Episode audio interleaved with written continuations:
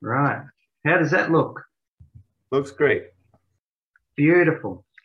All right. Welcome, everybody. Uh, my name's Wilson. I am actually a trained ecologist, but went back to university about 20 years ago and studied aquaponics at university. So, been doing it for about 20 years.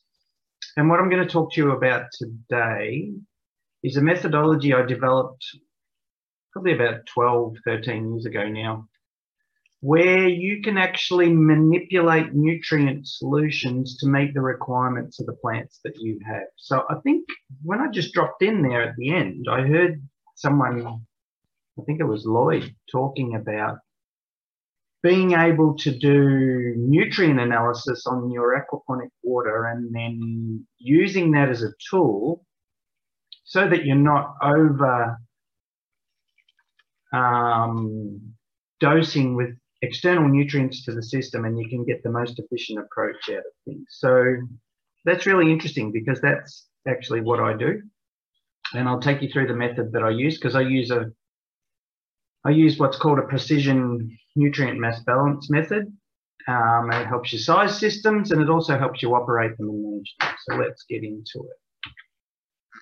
So, like I said, I've got a degree in ecology. I went away and worked for, for 10 years as an aquatic ecologist. And then um, I went back to uni and did a PhD. And because I'd studied ecology, I saw what was happening in the wild with nutrient outflows from both aquaculture facilities on the land as well as hydroponic facilities. So I decided to study aquaponics. I thought I'd invented it until I started doing some reading, which I hadn't. But um, my PhD was specifically around studying the nutrient dynamics of aquaponic systems and trying to use that information along with a whole series of experiments that I did to try and make the process more efficient.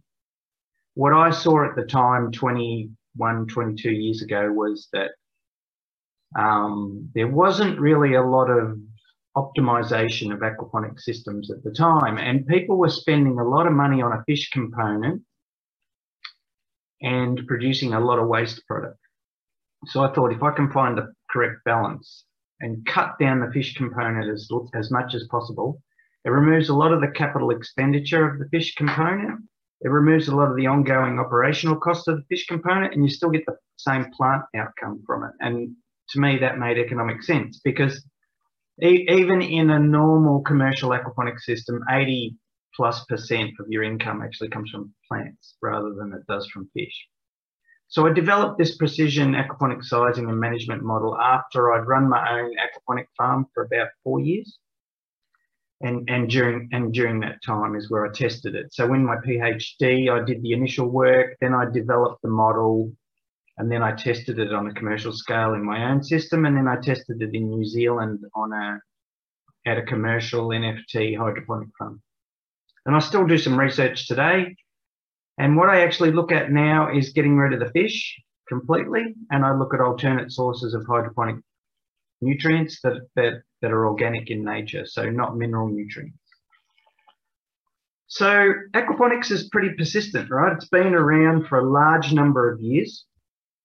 Um, Jim Rakocy started his work in the late 70s, early 80s, so it's been around 40 years. Um, but commercial success, it still seems to be elusive to me.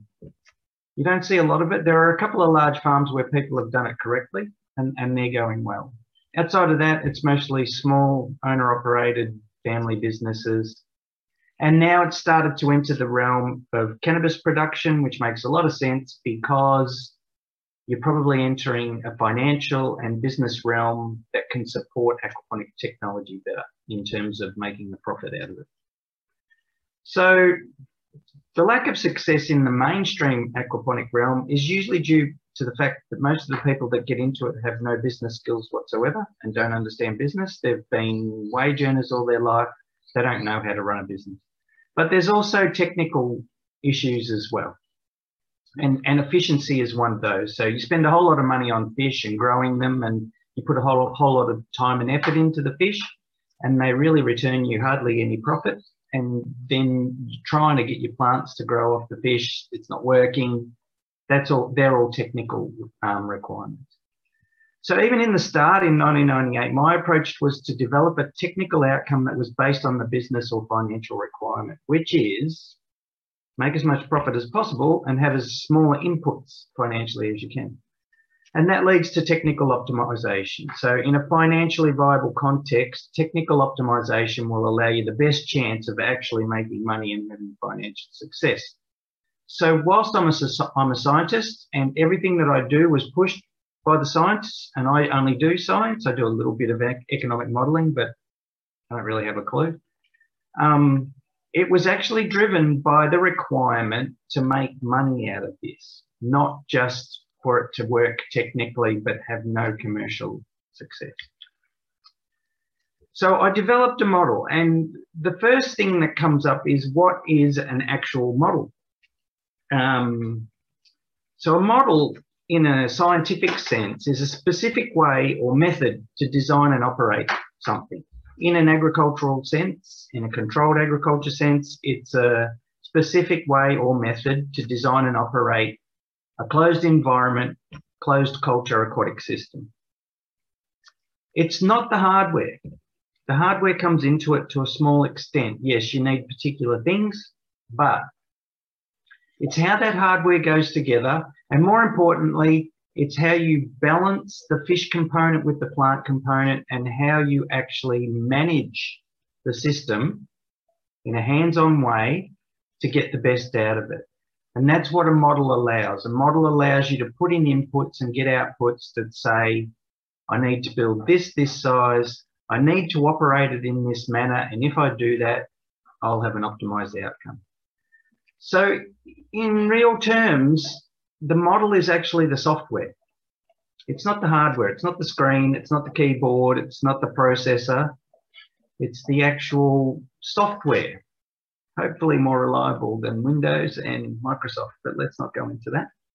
So it's things like the methods, the ratios that you use, the management, the feeding rate ratios, following your nutrients, seeing what's happening with those. So the best example of a model is the UVI aquaponic system, and it's defined by its feeding rate ratio. And that is the biggest part of the model. Yes, it uses specific hardware. And there is a particular way that the hardware goes together. You have fish tanks, you have particular types of filters, blah, blah, blah. But the real importance of it and the thing that makes it a good model is the actual feeding rate ratio and how that lets you to determine the size of the fish component compared to the plant component and the management technique, which in terms of UVI is test your pH, watch it fall every day, add potassium and calcium based buffer to bring it back up, and use a feeding rate ratio that oversupplies most of the nutrients that the plants need. So the entire thing is a model. And that's where I stepped into play because I was like, it's wasting nutrients. The, the UVI system is, it oversupplies nutrients to the plants because it try, it does that because it knows that if you try to balance the most abundant nutrients like nitrogen and phosphorus, the other ones will be missing. So it oversupplies some nutrients, so it makes sure that the others are there. But that's not efficient. You're, you're getting oversupply of some nutrients and undersupply of others. So I decided to have a look at this and do something about it. So we all know the UVI system, I think. It's a floating raft technique, which is can be used with cannabis. I don't, for me, it's not my preferred methodology um, because you have to put trellising up and you're using large volumes of water, so you can't be as exacting about things, but I won't go too much into that. You can ask questions about that at the end if you want. So, what is aquaponics really about? There's there's a lot of hubbub and hoo-ha on the internet, and I'm forever getting emails from people saying this is what the internet says, and I'm having to reply and say that's a load of rubbish. Why are you reading the internet? We all know it's full of rubbish. But aquaponics is about some basic stuff. Fish eat and produce waste, just like you and I. And plants have evolved on this planet to take advantage of the wastes that animals produce, whether they're herbivores, lions, cats, dogs, birds, or fish. Doesn't matter. Plants have evolved to use those waste outputs to grow. So what this means is aquaponics is about aquatic nutrient cycling and nothing else. It's about the amount of nutrient that you add to the to the closed system and the amount of nutrient that gets used by the plants. This is exactly the same as a hydroponic system. That's the only difference is in an aquaponic system, we try to get the fish to do as much of the work as possible in terms of adding the nutrient to the system. But realistically, if you go back one step, you're just adding fish feed anyway. And to be honest with you, you can just add fish feed to a bioreactor, process it, and you can feed that to plants as well, and you get the same outcome. All the fish does, all the fish really is, is a bioreactor that's in line in this system. There's many important, there's many other important things in aquaponics to get it right, like the hardware, the environment, the climate, getting the right green, greenhouse, the chemistry, my big one, the microbiology. You've got to have sun to grow plants, species that you're growing, microbiology, a whole lot of different things. But the crux of aquaponics is nutrient dynamics and nutrient sharing. How much nutrient goes in each day, how much gets used. So any aquaponic system method that does not concentrate on nutrients will never le lead to a predictable, repeatable, or efficient outcome. And this is a bit of a bugbear of mine because you still read things on the internet about, oh, you know, you need this much surface area to that much volume, and it's all rubbish complete rubbish. It's about nutrients in versus nutrient uptake by plants. That's it. Yes, other things follow on from that in terms of surface areas and volumes, because there are some basic requirements, but that's not what the crux of working out the balance is based on. This is aquaponics in a graphical form. To the left there is the fish feed. You feed it to the fish. The fish produces waste. Those wastes get converted either systematically within the water, which is just a natural process, or by the microbiota present into elements nitrogen, phosphorus, sulfur, potassium, calcium, calcium, magnesium, and all the others. And then you it either goes to three different places. Well, it's actually four, but it's either uptaken by the microbes, and they don't use a lot of it. They do a lot of the converting work, but they don't actually use a lot of it it can just stay in the water. Some of it always just stays in the water. The thing that's not presented there is some of it can off gas into the atmosphere, but the vast majority of it goes into the plant tissues, and that's where we want it to go. So that's how you design a system based on that nutrient flow dynamic.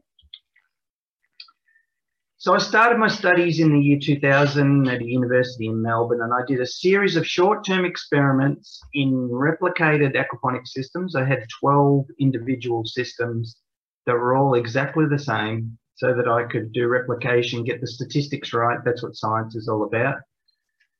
And the experiments were designed to isolate specific parameters within the aquaponic process and then optimize them. So I looked at the hydroponic component and how it worked, you know, media culture versus deep flow culture versus NFT. I looked at pH, different pHs, nutrient concentrations at the start. You know, what happens when you have no nutrient in the water at the start? What happens when you've got 50 milligrams per litre of nitrate in the system at the start? And a spectrum between those two the flow rates of water past the plant roots, buffer species that you use, and a whole lot of other stuff. And optimize them all individually. And then at the end, I put them all together, did an idealized system again, and tested again. And the percentage difference between the start, which is where I probably used all the worst approaches you could possibly use, mostly taken from information from the internet at the time the increase in efficiency was vast.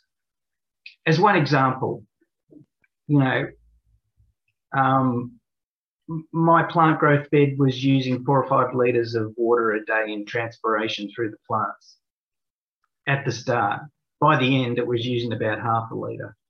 And plant transpiration is an indicator of health of the plant. The less the plant transpires, the less stress it's under the more it transpires means that it's under stress, it's trying to get rid of toxins, it's trying to uptake more nutrient, it's trying to air condition the atmosphere around it, a whole lot of different things, but it's a sign of stress. So if you can lower transpiration rates, you're increasing the efficiency of the system.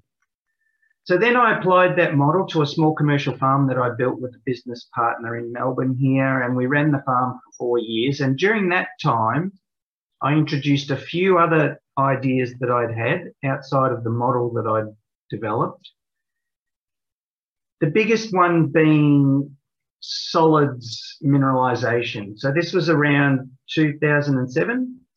I started aerobically mineralizing solids and releasing the nutrients and putting them back into the system. And then that, as an entity in terms of nutrient dynamics, that was plugged into my overall model because those nutrients contribute. And I looked at a few other things. Electrical conductivity as a nutrient management tool. There's still people around today in aquaponics saying you can't use EC in aquaponics as a management tool because it doesn't give you an idea of all of the nutrients in the system, and it doesn't. But it gives you an idea of the average strength of the available nutrients in the system, and that's important. So you can use it as long as you understand it. And the other thing that I came up with was customized buffer formulation. So going way beyond just the potassium and the calcium based buffer, but actually looking at how can I write a mathematical model that allows me to predict what the plants need based on the specific requirement of a species of plant and then adding that to the system via the buffer. And then I did field trials in New Zealand and basically showed comprehensively that if you do aquaponics right, you can actually grow plants faster and larger than you can in hydroponics, standard hydroponics. So th th these are some of the things I did. On the left is my PhD setup, small replicated systems. And then on the right are the fish tanks and some of the plants growing in, in the New Zealand facility where I did some larger scale trials. Let's talk about hydroponics as a standard for a minute because everyone in aquaponics seems to say it's it's a hydroponic method. So especially one group of scientists in Europe are very much on this ball of hydroponic is the standard. We must aspire to that when we're doing aquaponics. So hydroponics is still the aspirational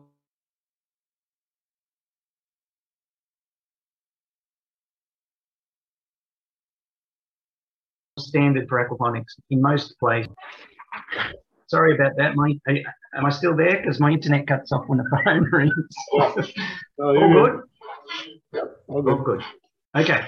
So it's argued by these people that you've got to have a low pH in aquaponics, just like you do in hydroponics. And it's argued that you've got to have high electrical conductivity or nutrient strength, just like you do in hydroponics. But these arguments ignore, and so these people, they spend a lot of money and do a lot of scientific work trying to meet those standards. And the big one for me is that these people talk at conferences or online like this, and what comes out of their mouth is always there's this huge compromise in aquaponics between what the pH of the fish and what the pH of the plants is. The, the plants require a pH of 5 and the fish require a pH of 7.5. So there's a huge compromise. It's never going to work properly. And so we decouple the systems and blah, blah, blah. I'm sure you've all heard it.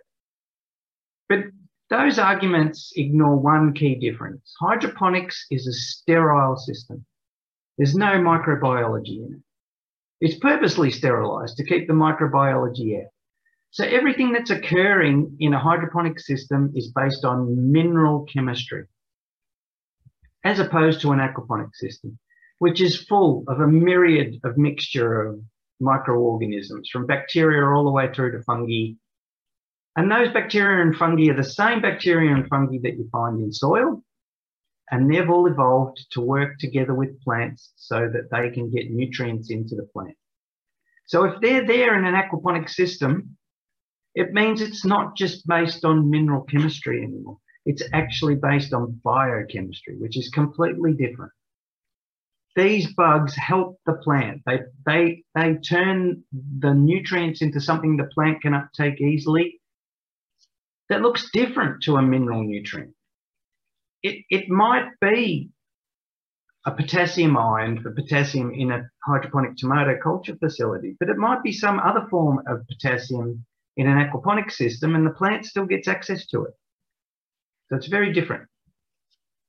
The, the overarching thing for me is that myself and plenty of other scientists have actually proven that aquaponics can grow plants just as well as hydroponics. And that's mostly being done in aquaponic systems where there was little pH control and they were closed loop systems. So it was the same pH of around seven. The ECs were low. You know, everyone runs aquaponic systems at very low standard average nutrient levels. Still, you get the same plant growth. So you can make an argument, oh, well, it's not as good as hydroponics and we need to aspire to that. But the actual facts say, fairly categorically, it grows things just as well. So why are you bothering with these arguments about pH and EC? I, I don't get it myself, but anyway. We've all seen this. Anyone with a background in hydroponics has seen the nutrient availability list based on pH. What a lot of people don't know is this is not from hydroponics. This is from soil science. This, this was worked out in the 1930s. So it's the same thing, but those people that worked this out, how did they work it out? Well, they did soil based scientific analysis. And what you do in science is you try to cut out a whole lot of variables. So they just sterilized the soil, got rid of all the microorganisms, worked out this chart. It's the same in soil. You can have a higher pH and it's not going to affect the plant. They still get access to the nutrient because you've got all the bugs in there. Just think about it. So I've made an argument to say that in, you know, aquaponics, the aspirational standard of a low pH and high nutrient levels is not important to aquaponics. But the one thing I will say is that nutrient proportion is important. If you've got so much nitrogen, you should have so much potassium. You should have so much calcium. You should have so much phosphorus. And these proportions are what hydroponic methodologies can actually feed into aquaponics as important information. Let's take nitrogen to phosphorus as an example, just so you understand what I'm saying. If you want to grow a lettuce, you want to have about four to five times as much nitrogen present as nitrate as you do phosphorus as phosphate. That's a given, right? It's a good proportion. It's somewhere in there. It's different for different species, I know, but let's say four to five times the amount of nitrate as there is phosphate in the water. So if you've got 20 milligrams per litre of phosphate, you want between 80 and 100 nitrate. That's the good proportion that makes the plant go grow well. And the reason for that is that if you pull plants apart and you pull their cells apart and see what the proportions of nitrogen and phosphorus are in the cell, it's about the same ratio. So that's why they like taking them up in those ratios. So we can use this information to feed into aquaponics because the better you get, the closer the ratios are to what actually happens in nature and what the plant uses to build itself, the more efficient the process is going to be. Because if there's too much of one nutrient for a plant compared to others, or there's not enough, the plant has to do more work. And that means it puts more energy into working rather than it does growing. Also, as most people know with a background in hydroponics as well, nutrients are antagonistic to each other in a chemical sense. So they can compete with each other. So for example, if you have high phosphorus or as phosphate in an aquatic system, it can lower the availability of zinc and iron uptake in plants just because there's too much phosphate.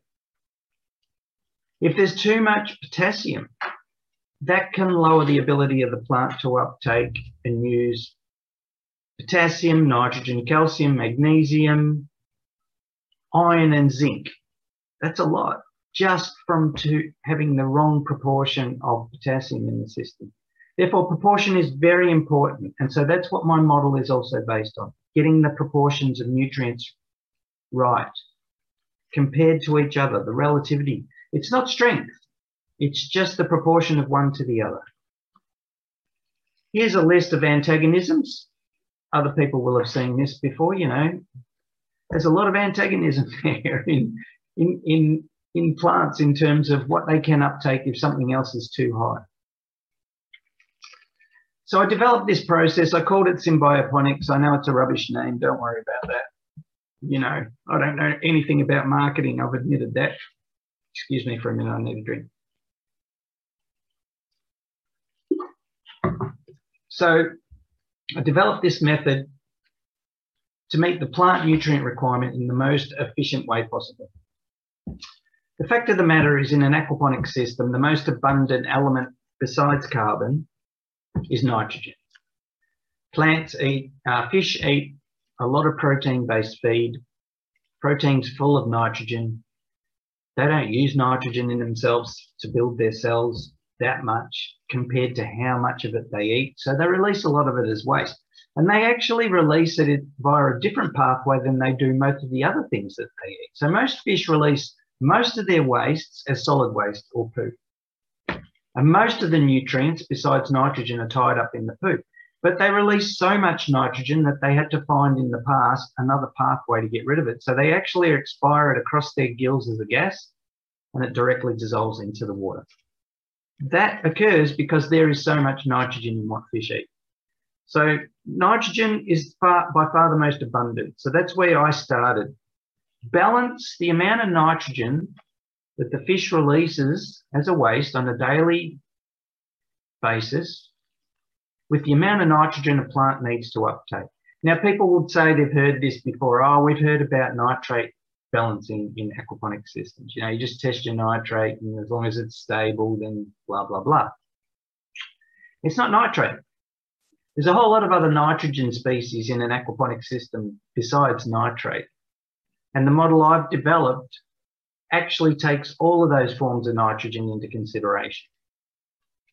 And this is the major reason why my model works more efficiently than just nitrate balancing models, because there's actually a lot more nitrogen available, and I take that into account. Models calculate the deficient nutrients and builds a customized buffer. So what does that mean? The model looks at the amount of waste nutrients the fish releases, all of it. That includes take the solid waste, put it in a mineralization tank, release the nutrients from that waste and put it back into the water. It includes everything that the fish produces. Then it looks at what the plant uses on a daily basis. And it's different for every species, right? A tomato, for example, uses a far different ratio of nitrogen to potassium as it does, as a lettuce plant does. So it takes that into consideration. So you, you put some inputs into it based on what plant that you're going to grow and what fish feed you're using and how efficiently the, the fish convert that fish feed and what waste profile they release. And then you use that to balance with what the plants take up every day. And then, as most people know, there'll be some deficiencies. There'll be some nutrients that need to be added because there's not enough of them in the fish feed. And then the way that I get those nutrients in there, the pathway of addition is just via the buffering process. Every day, you need to buffer the system to control the pH where you want it. And you use specific inputs of specific salts to bring it back up. But it's tiny. So the UVI system was fairly efficient, right? It, it adds about 80% of the nutrition for the plants from the fish and then the other 20% is added as buffer salts when you buffer the system. I'm, I'm working at about 95%. So 95% of the nutrition from for the plant comes from the fish waste, which comes from the fish food that was added at the start. And about 5% or less comes from the actual other elements that I add just to make up those tiny differences. And the model works all of this out. And then I've tested it all. So let's have a look at it in more detail. And, and it's broken up into a number of submodels. The first submodel is component sizing model. So this lets you size the two major components of the system, the fish component and the plant component. You've got to know the daily feed rate. That allows you to size the aquaculture component and then you know the number of plants supported and that allows you to size the hydroponic component. And this all comes from the information you input, which I'll show you in a minute so you understand. but it's a mathematical model. It goes into an algorithm and it spits out an answer for you. The additional information, there's a lot of it. You've got to know a lot of different things. This is not simple. This is nutrient dynamics. You've got to cover off on a lot of stuff so you know what's happening. Things that my model don't even take into consideration, which they, they probably should, is the amount of sunlight that gets to the leaf every day, the air temperature, what the humidity is. None of that's taken into consideration. It's just looked at as an idealized system based on the aquatics. And then you've got to put that into an idealized system to grow things well. That doesn't mean that you need your Dutch glasshouse to do this. You can do it in anywhere, but it just means if you do it in a Dutch glasshouse, you'll get optimized efficiency. If you do it outside, then the, the, the efficiency drops off, but that doesn't mean that the way the model work changes. So this is what it looks like. You've got some basic inputs. You need the plant species that you're going to grow. In this example, we've chosen lettuce. And most lettuce use similar sorts of nutrient profiles, but I do specifically notice a difference between small head fancy lettuce and then your larger varieties like romaine, iceberg, those sorts of things. So the model takes that into account. There's two lettuce types in it. The fish feed brand, the brand doesn't really matter. But what is the fish feed? So let's just say it's a generic tilapia feed. We're growing tilapia in our system. The feed protein level is highly important because that's where all the nitrogen comes from. So you must know that. And you just input it as a percentage because that's how feed manufacturers quote the, the amount of protein in the fish feed.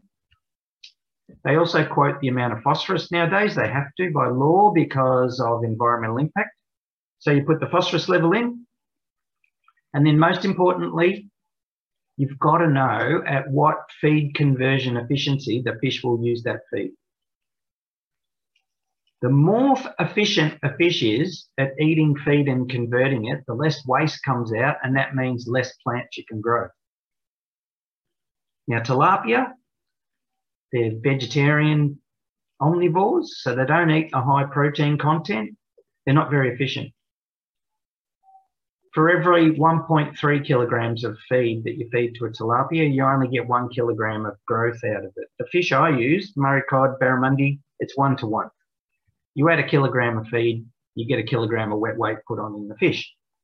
My fish, therefore, are more efficient. So they actually release less waste by mass. But tilapia eats 32% protein feed, my fish eat 45. So there's far more nitrogen in there already. So you've got to know how these things are relative to each other so that you can actually work out what the actual nitrogen output of the system is. Then, then the model gives you a sizing output, which is on the right. So you input how many kilograms a day of this particular fish feed, feeding it to this fish species, growing this type of plant with an expected feed conversion ratio out of the fish of 1.3. You add 2.6 kilograms. The model spits out all of those different plant types and how many individual plants you can grow. And I chose those plant types because they're common plants in hydroponic culture. And if you want to compete on a financial level with aquaponics, you've got to compete in a marketplace where you can actually compete.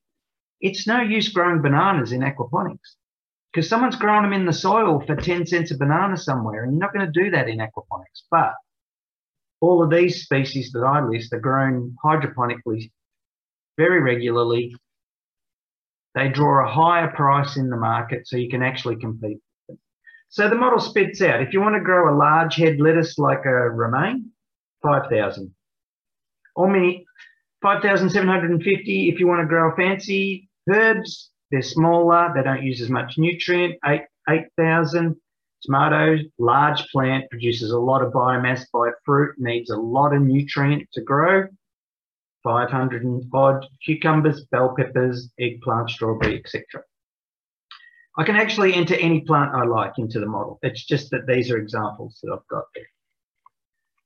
The second part of it is the buffer formulation. So we've worked out what size fish component we need to grow a particular number of plants that we grow. And that's the way I do it because most people come to me and they say, I'm going to build a half acre greenhouse. I can fit 60,000 heads of lettuce in there or whatever it is. I need to know how many fish can support that. They don't usually do it the other way, but it can work the other way. So you can do it both ways in the model.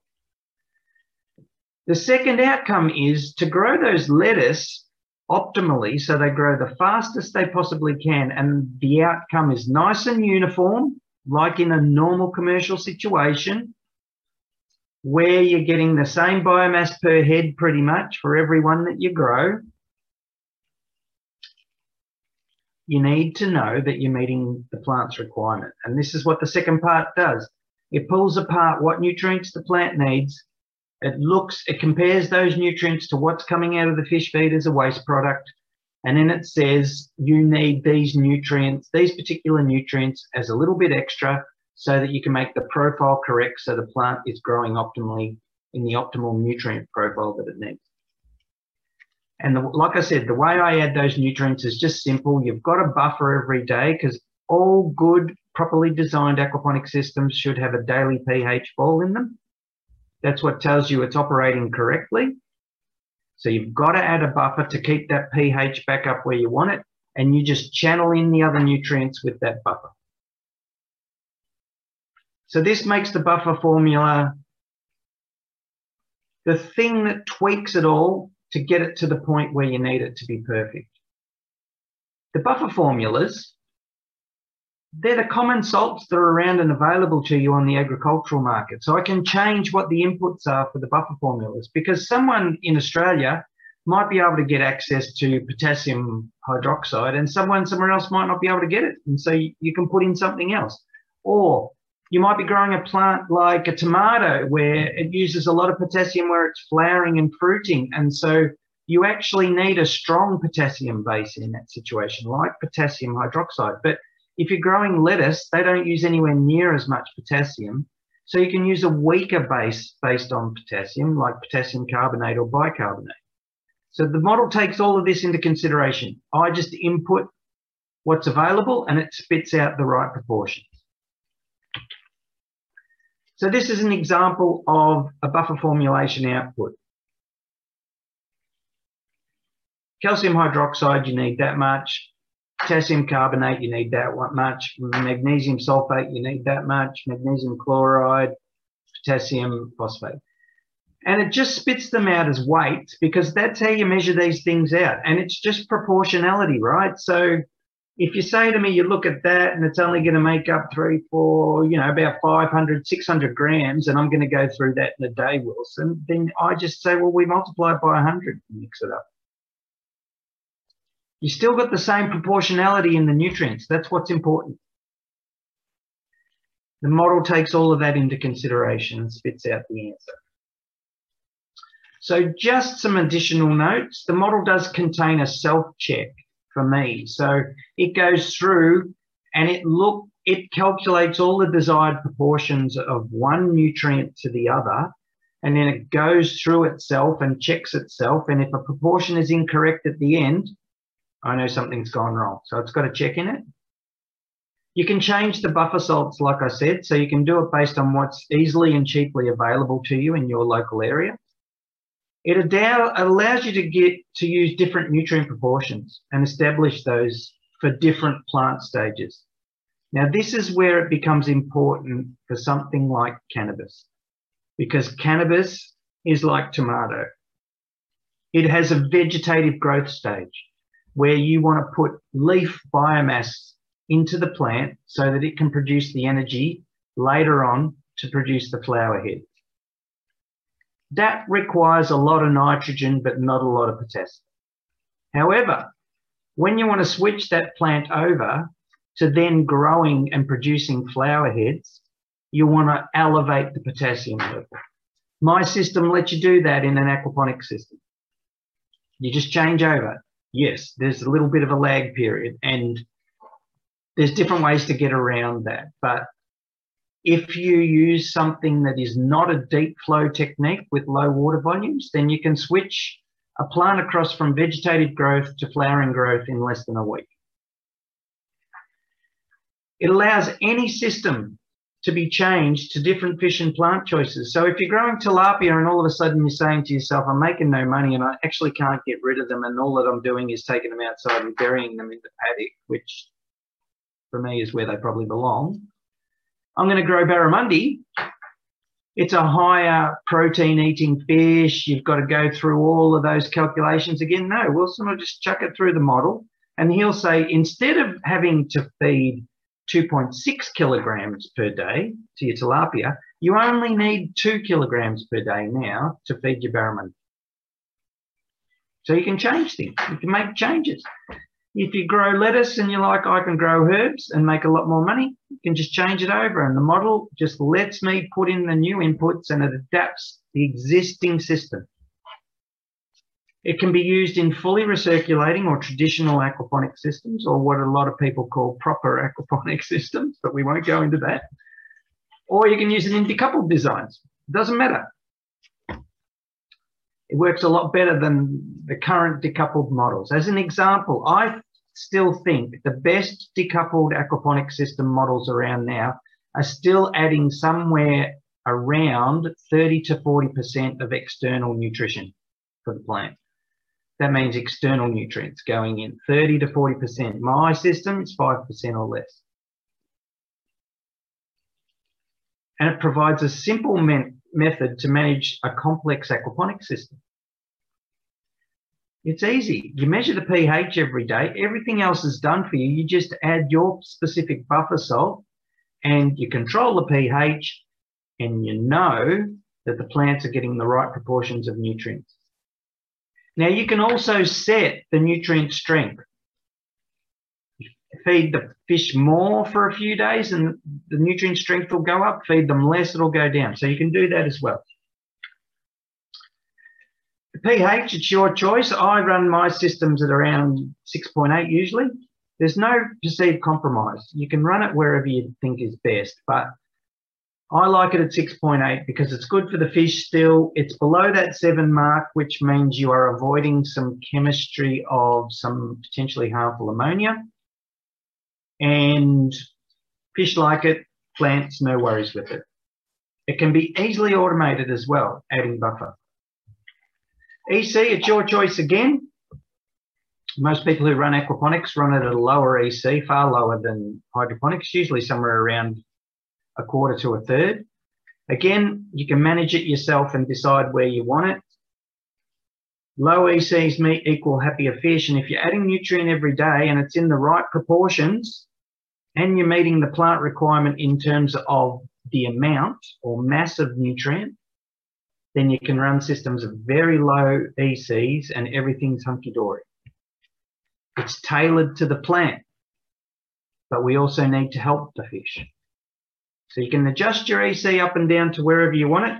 For something like lettuce, you know, normal commercial hydroponic productions around 2,000 or 2,500 in winter. I'm run, I run mine at 500, 600.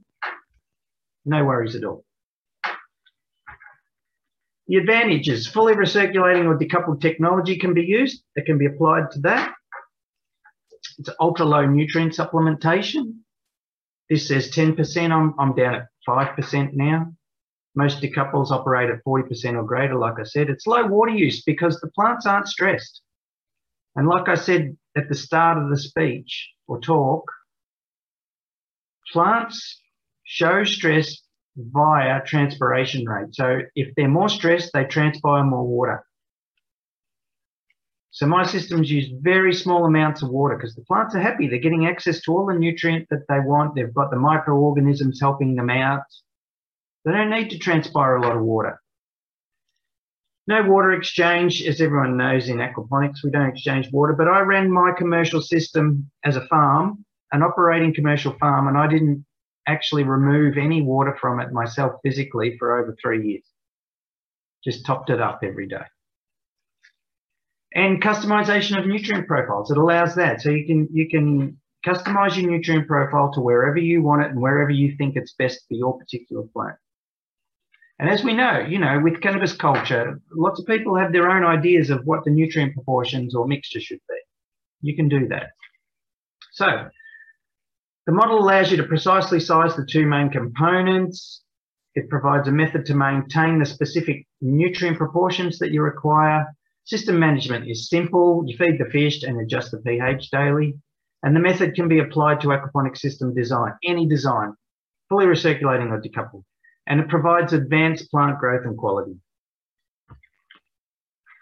Just resources for you. I've got a book for sale called Commercial Aquaponic Systems, which is a 400 plus page book. It, it goes through how to design a system, not based on my methodology, but just the generic method. But it goes into a whole lot of aquaculture stuff, design, engineering, biology, ecology, chemistry, the works. So you can buy that. And then there's a free guide to my method that I'm outlining to you today. And in that guide, at the end of it, there's actually some tables with some idealized nutrient proportions in them. So if you grow those particular plants and fish, it's actually in that. And that book's for free. You can download it from my website.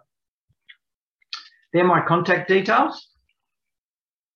If you need to contact me, always like to hear from people.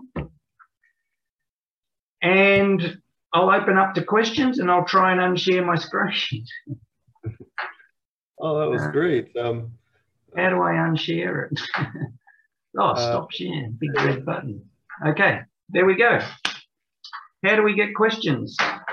Uh, so we got some questions from chat. Uh, feel free to add your questions if you haven't asked them already. Um, someone asked, um, can plants adjust the pH of the environment in their rhizosphere in aquatic environments the same way they can in soil? Yes. So when a plant takes up a nutrient and if it takes up a negatively charged ion, it will release something called bicarbonate. And bicarbonate will change the pH in the water.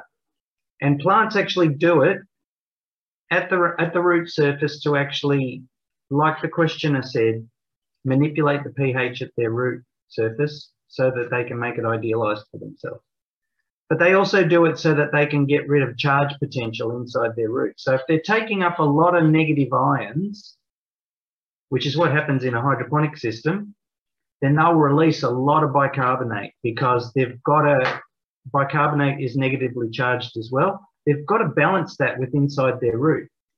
You know, if they take up too much negative, it's going to be too negative in there and it'll over overpower the positive. And so they want that to be balanced, the positive to the negative. And so they release it as bicarbonate. And that's the way that they can manipulate the water around them. So yes, they do it. They do do the same as they do in soil.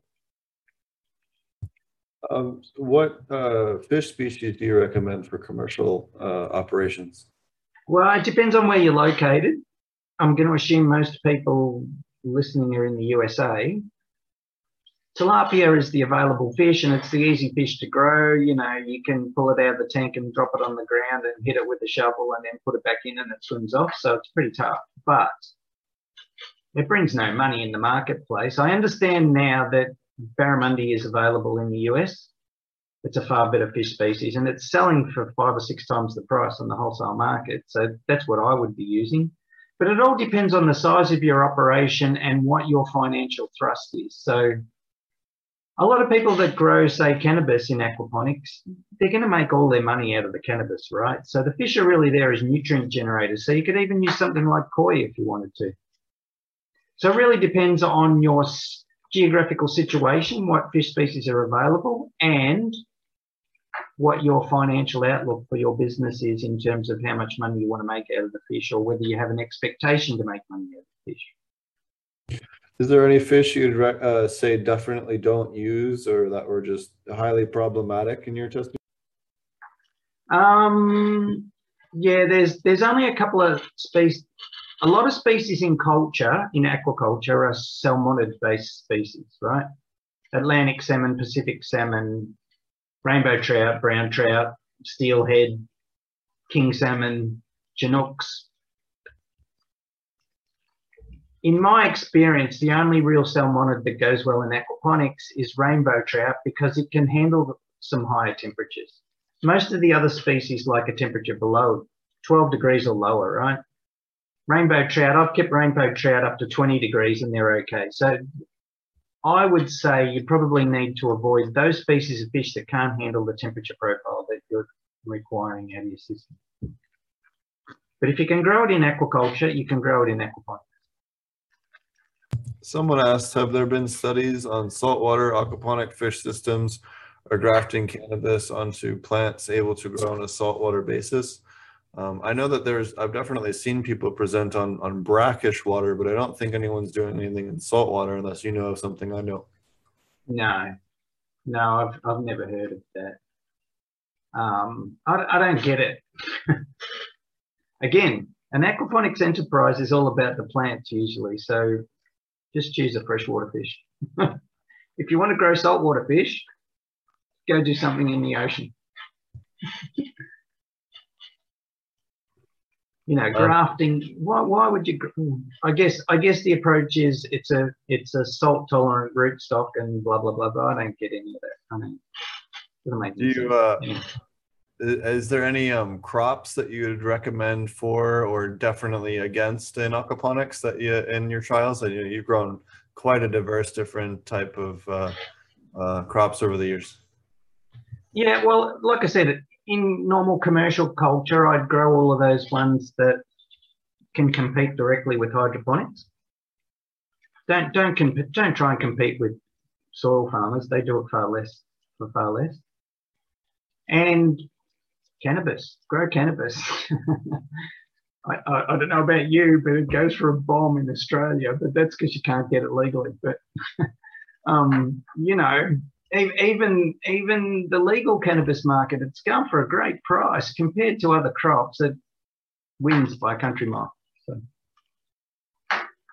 Yeah, we uh, we just had a, a breeder from Australia on uh, on the panel right before you, you were on, so uh, definitely know all about that stuff. Uh, uh, and the, oh, uh, look, everyone everyone knows the smartest people are in Australia. There's no doubt about that. um, uh, is there any other um, uh, maybe um, myths you'd like to dispel about aquaponics uh, here while we're wrapping up? Yeah, yeah my, my, my major one to wrap up with is that aquaponics is not 90% more efficient in water use than every other farming system. That's not true. What it is, is it's 90% or more more efficient than recirculating aquaculture in terms of water use. But as, as, as we all know, water use in plant-based systems is all based on the transpirational rate of the plant. And I've seen plenty aquaponic systems where lots of water is being wasted to the atmosphere on a daily basis. So yes, it's probably more efficient than soil just because soil can percolate water through it and it can disappear. But outside of that, I wish everyone would just forget that one myth. Let it go. I know everyone uses a selling point, but it's not true. And it originally came from uh, Dr. Rakocy, who actually talked about that when he was on the show about how he was misquoted when when they quoted him on that. So, Yeah. Yeah, that's right. so um, uh, and, uh, any other advice you have for people getting started in Australia with their aquaponic systems and resources?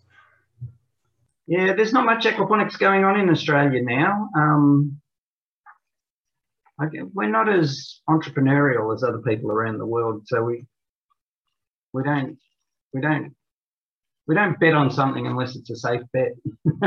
um, so no, there's not there's not a lot of advice I can give to people in Australia or anywhere else. There's there's lots of resources around. The best advice I can give people is be careful of what you read and what it says, and and look for good scientific sources. Well, I've definitely had the pleasure of reading your uh, commercial aquaponic cannabis book uh, about one and a half times, uh, flying over oceans, and it's definitely a great book if you guys are looking for, uh, you know, a, a full uh, book that ha- really covers a lot of the major points on commercial aquaponic design uh, and methodology and theory. It really is a great book that he has, and you can get that on his website. What was the your website again? I'll throw it up here on the screen. Um, it's www.aquaponic.com.au.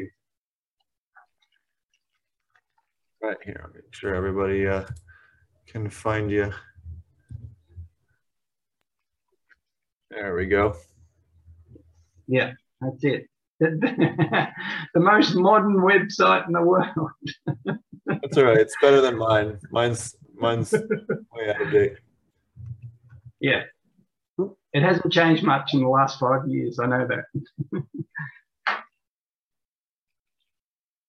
All right. I, st- I still do commercial designs for people if people want commercial designs. And I don't, I don't, I'll be honest, I don't get a lot of work nowadays because COVID stopped me from traveling overseas. And it's completely fair enough that clients want people to come to site.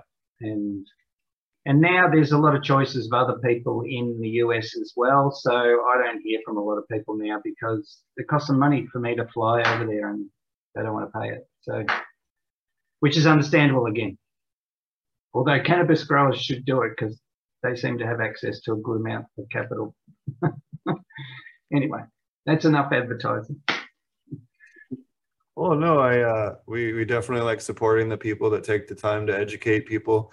Uh, that's part of the part of the reason for doing the conference is to help uh, turn people on to other people that are putting education out there like you do, uh, and giving people some some free resources that they can utilize as well. So, uh, thank you for for doing that, and, uh, and we really very much appreciate it, and very much appreciate you taking the time to uh, to join us all the way from Australia. Thanks for having me. It was great, very enjoyable, and yeah, I appreciate you inviting me. So thanks.